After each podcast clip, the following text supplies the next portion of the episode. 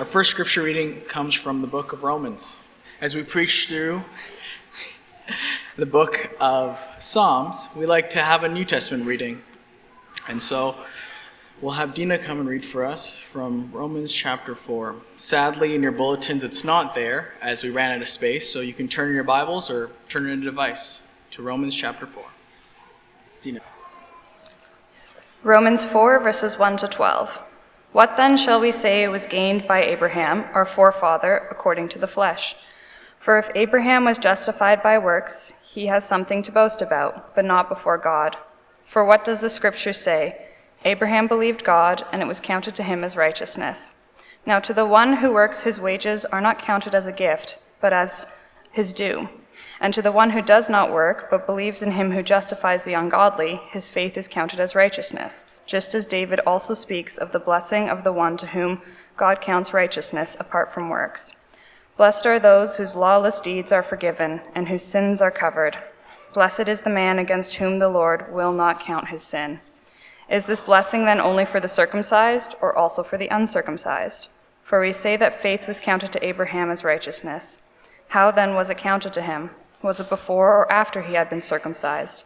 It was not after, but before he was circumcised.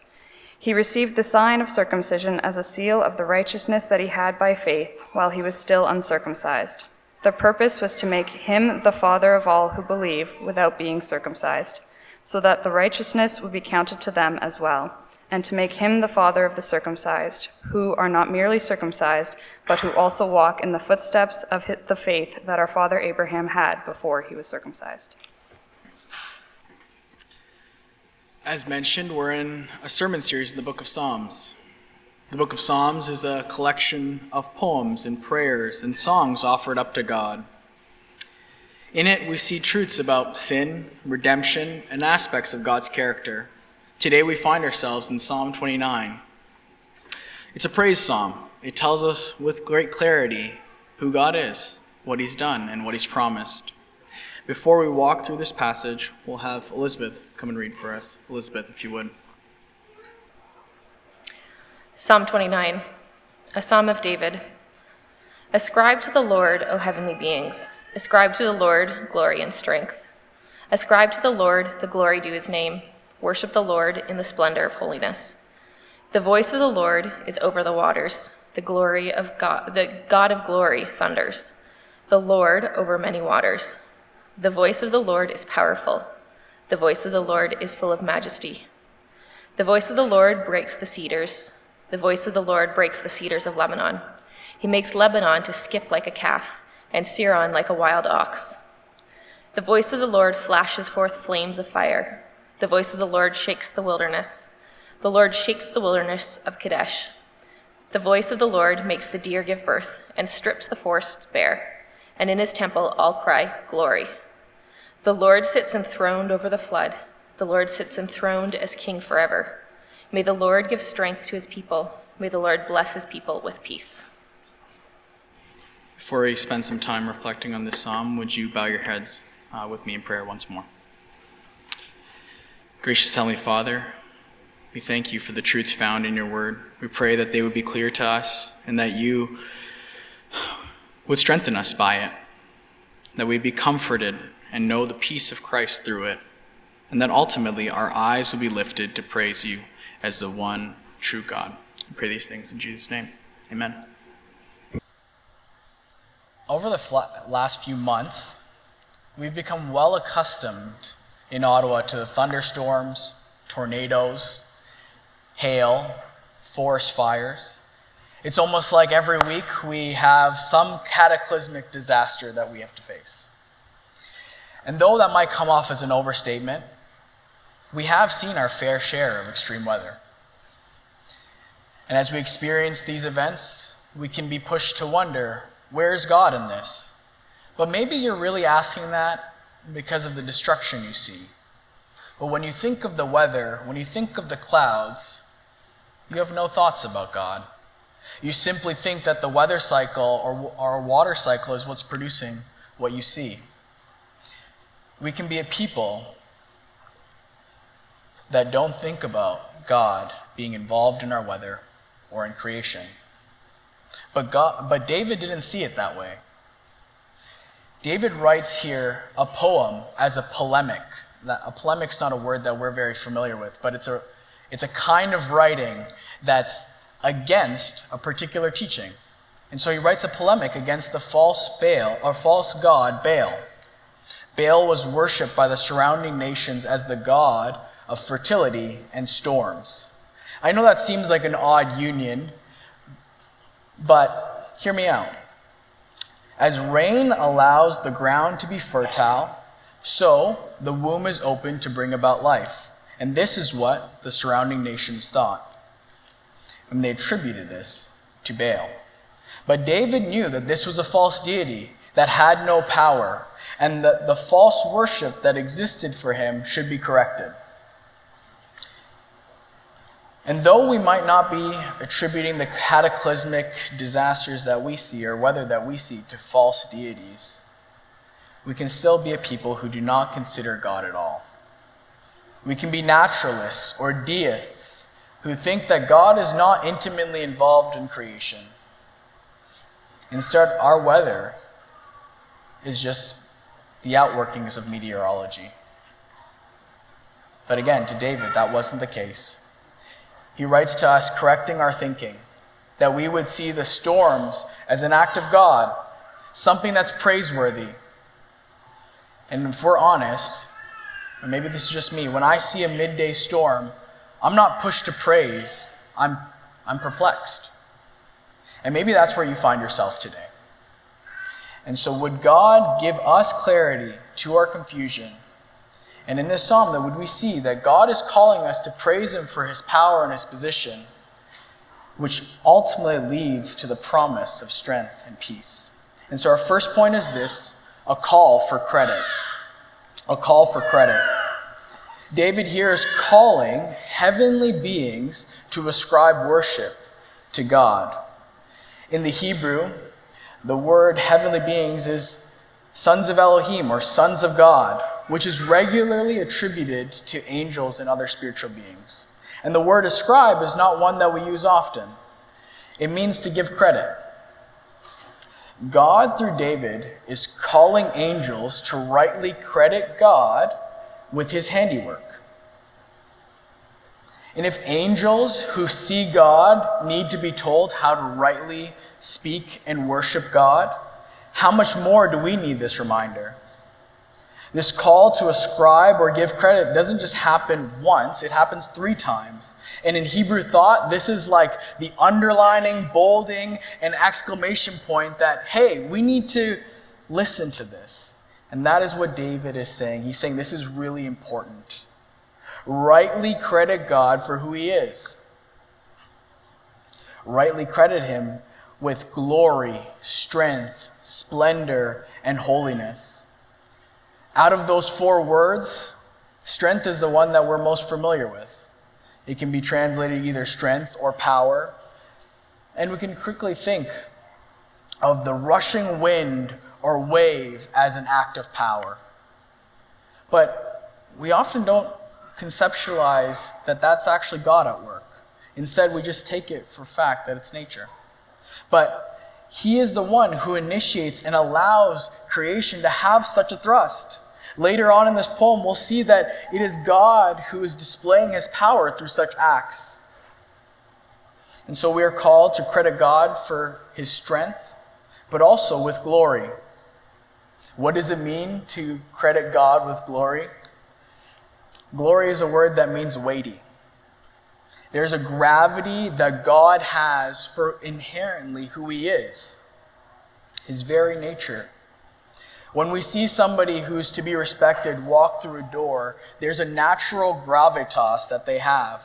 You know that they are to be respected for either who they are or what they've done. There's a weightiness behind it. But God is far greater than any CEO or politician or even parent. His weightiness cannot be compared to such things. He is in his own category of gravitas. Our God is one of strength, glory, and splendor. Splendor is maybe something that you know. We have our Splenda, which is supposed to be an uptick of goodness in our coffees. But what splendor means is beauty or magnificence. It's just absolute grandeur. It's awe inspiring. It's a feeling of beauty that just makes you feel blown away. Some of you might be familiar with this as you think of the Grand Canyon or Niagara Falls, or maybe simply looking at the night sky. Or maybe you feel that feeling when you look at our parliament buildings. It brings out this emotion of just absolute grandeur and beauty. And we might experience this with other things as we look upon them. But this is intrinsic to who God is. He's magnificent. He's a God of splendor and beauty. And lastly, we are to credit God with holiness. The idea of splendor is related to holiness, but they're different. It will strike fear in our hearts and it'll produce awe in our bones. That is what holiness should invoke. But what it means is to be other, to be set apart. We don't have a, a category for ho- holy in our world. We can often think that it means some sort of sterile substance. We can, we can think of it's God's attribute of purell. It disinfects and purifies.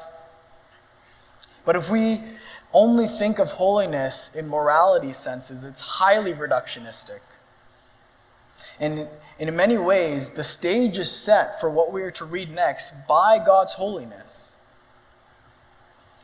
If we were to speak about morality, it would be better for us to use the term goodness.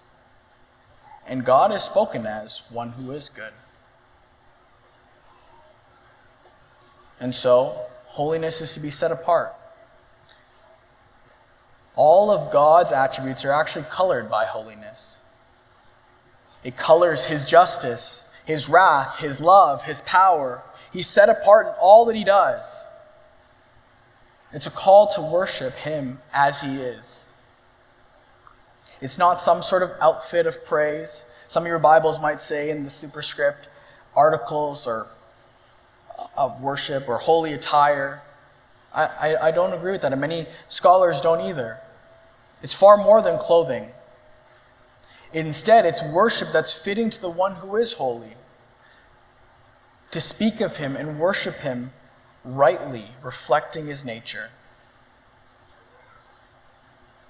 This whole reading must be read through that lens. That we know and see that God's work God's power doesn't fall into our categories of logic, our standards of justice, or even our thinking of good. Our God is holy, and the heavenly hosts are called to acknowledge him for who he is, and so are we. We are to acknowledge him in our speaking, in our singing, in our, in our thinking. A call to ascribe rightly and believe who God says he is. I was going to say all of you in this room know how difficult it is to say my last name, but there are some new faces in this room. For those of you who don't know, my last name is Poopalapillai. And people often pronounce it and botch it, and that's completely fine.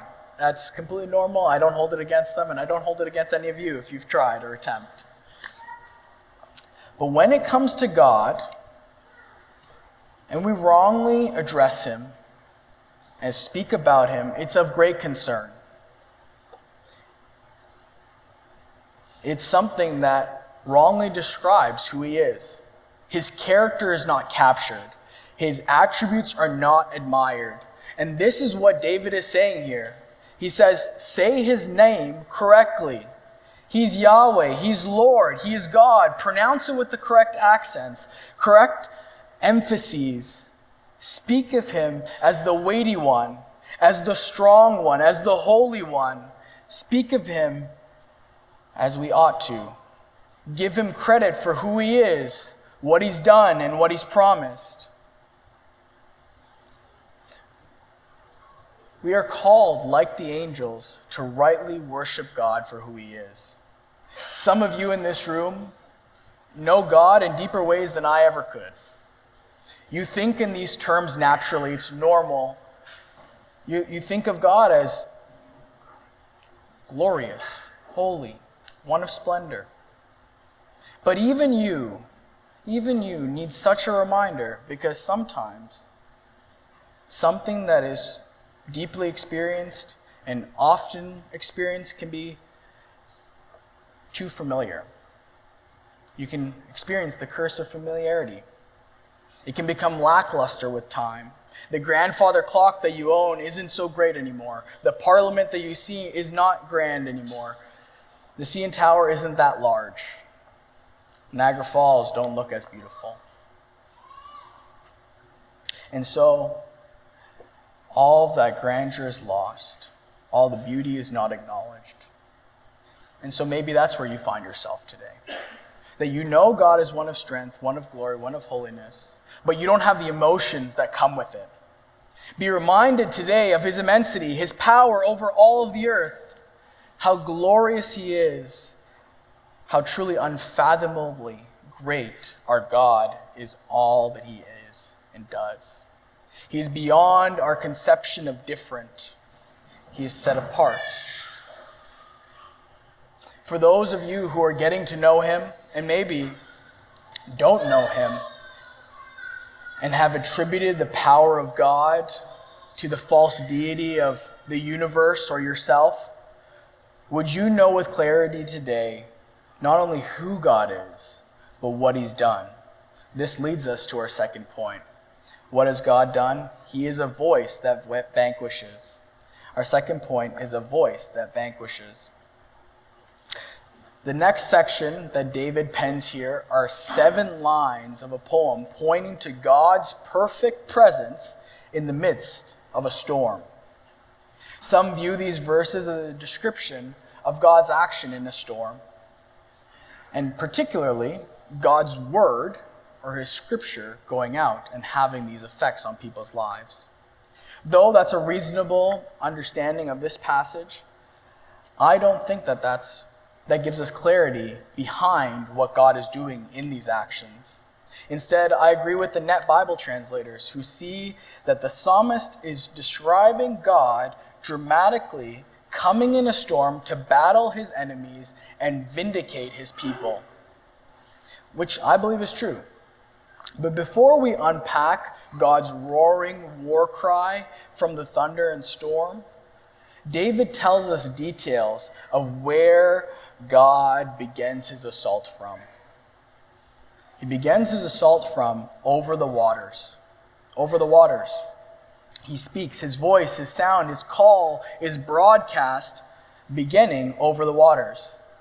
To us moderns, this might sound odd. Why does that even matter that God is over water?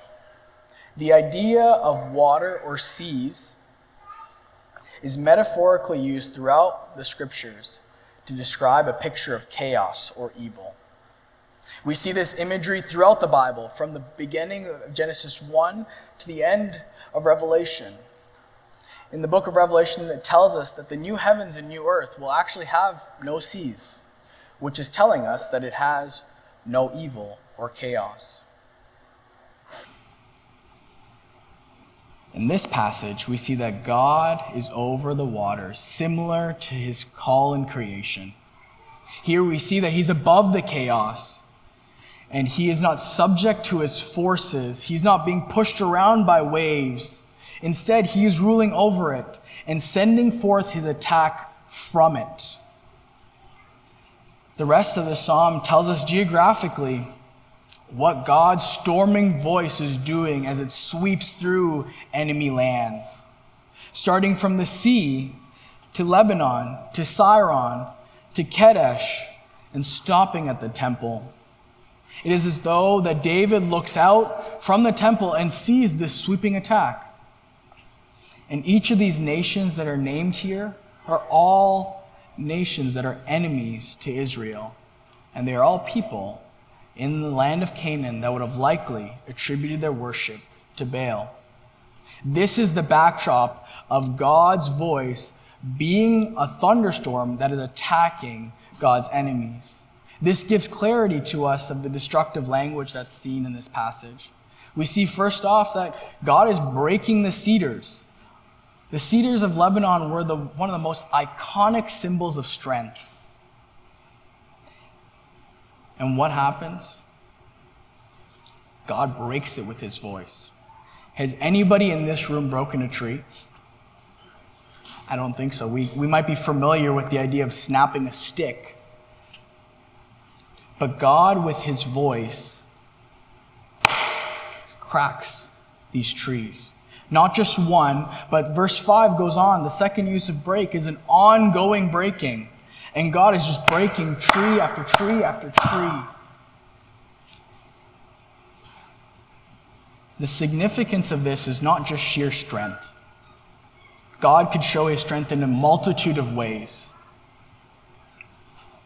What this is, is the destruction of false deities. The cedars of Lebanon are found on mountaintops, and these mountaintops were thought to be the homes of these false deities. And so God's voice snaps these trees and points to God bringing false gods to nothing. David, in the midst of recording this awesome power, is just praising the Lord. He's praising God for his intention, his power, his force, his victory. The word majesty here is a regal term. It's a, it points to God's royal nature, communicating to us his dominion and his control. When we read of trees breaking, earth shaking, fire flaming. It sounds like uncontrolled catastrophe. And its effects on those who live in the midst of it do experience disaster, and it's quite saddening. We do grieve, in one sense, for what's taken place. But what's being emphasized in this psalm is something that we don't think about often it's God's judgment. God is vanquishing the wicked through these means. He is a God who takes evil seriously, and He's doing this through natural disaster. He brings the nations and the people that are obstinate to Him to move in fear. There's a verse here that tells us that Lebanon and Sirion skip like a goat and an ox. And that's uncommon imagery to us. But what God is making clear is that he makes wicked nations that think they can stand their ground run in fear. This is not a happy skipping. This is a, I gotta skip and, and skip town kind of skipping. And so take heart. Take heart that our God is not just standing by and not acting. He's reminding us of his working in the midst of the storm. He is standing above the chaos, defeating his enemies his voice pours forth from the thunderstorm to bring about justice. Think about the storms that we've seen this past summer the severe rain, thunder, and lightning. To many of us, we're prone to think that these are just normal weather patterns. We're programmed, as I mentioned, to be naturalists. But the scriptures point out that these storms are God's voice speaking, his arm of attack against his enemies.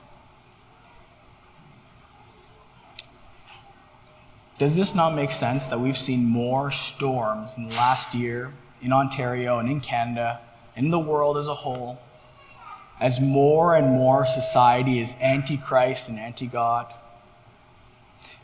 We see that there's manifestations of God's judgment in our land.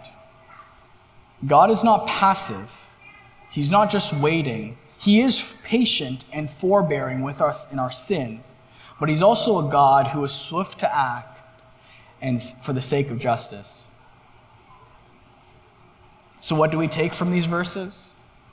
Be reminded of, of our God, that He's in control in the midst of chaos.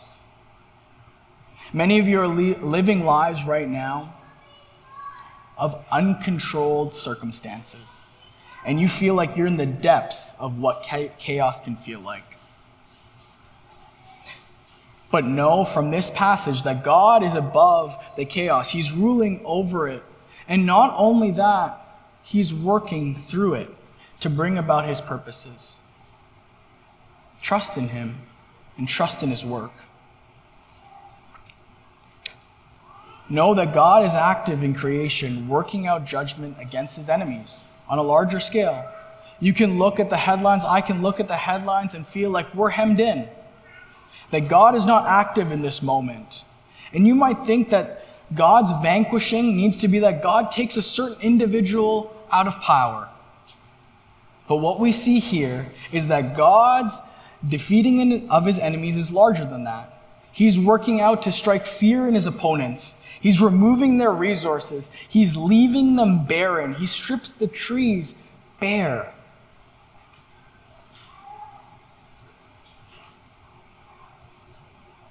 We might not see that God is working, but He is. He's accomplishing this across the world against all of those who hate Him. And so we've received a call to praise God for his power and his position. But lastly, we're told of his promise the promise that we are to live in light of. And that's our third point. Often we conclude our messages here with a response of what I should do about this truth. But this passage doesn't end it in that way, it doesn't lend itself to that. Instead, it's almost like a reminder here's who God is, and here's what he promises. David concludes with articulating the core message of his psalm that he's taught throughout it. Yahweh, the Lord God, is enthroned over the flood. He is king forever. He is not just in the storm, he's above it. He is Lord over the most destructive chaos that humanity has seen the flood. We can look out in our world, in our lives, and wonder why. Why God? How is God in this? What is He doing? But I remind you that our God is holy. He is set apart in all that He does. Our God is in the heavens and He does whatever He pleases. But He's not moving arbitrarily. David gives a hat tip to the flood and Noah's ark. He reminds us that there's purpose behind calamity and that God judges people through these instances. God is not surprised by it. He doesn't look at our storms and be like, oh no, what happened? No, He purposes it for His glory. He's vanquishing His enemies then, and He's doing that to this day. Some of you that are high on the compassion scale right now are really struggling with the retributive justice of this passage. You're looking at me and be like, Isn't God a God of love? Isn't God one that is patient and loving and kind? But we need to be reminded that our God is both. He's both retributive, but also restorative. And if we are reminded of the truths of the gospel, we'd know that none of us should be alive right now. God's word tells us that we were once enemies of God, that we were obstinate in our sin, that we hated Him, and we had no care for him till he called us to himself. We stood in line waiting for retribution to experience a destructive end. But God met us. He met us with restorative justice. He took the penalty for our sins that we don't need to stand in the wake of destruction. Instead, we can live with Him and know Him so that we can be brought to a place of peace and not chaos. Our vanquishing king in this passage is the one who is enthroned over the chaos. It is this king that restores us and protects his people. And this king is Jesus Christ. The one who not only spoke over the water, but walked on the water, showing his power not by just sending storms, but by calming them this Jesus is the one that gives us confidence and the promise of strength for our weakness, for our peace for our fears. And if you've yet to trust in him, you can call on him by faith that you would be saved from destruction and that you would know the peace and strength of Jesus Christ. For those who do know Christ today, the question is will you credit him correctly for who he is, what he's done, and what he's promised, our God has afforded to us a life of strength, a life of peace, And even as we read these last verses, our, our translation in the ESV says, May the Lord strength give strength. May the Lord bless. In the Hebrew, it's not causative, it's not a question, there's certainty. And so, would we end with such hope, with such promise, that our God gives strength to his people and peace and blessing to them? Let us pray. Heavenly Father, we thank you for your character. We thank you that you are God who has spoken, gives us clarity for what you've done, that you are God of justice, and that you see and you care. And I pray that these truths will resound in our heart, that they will be strength to our bones, peace where fear continues to exist, so that we be, be a people that know you and worship you correctly. We pray these things in Jesus' name. Amen.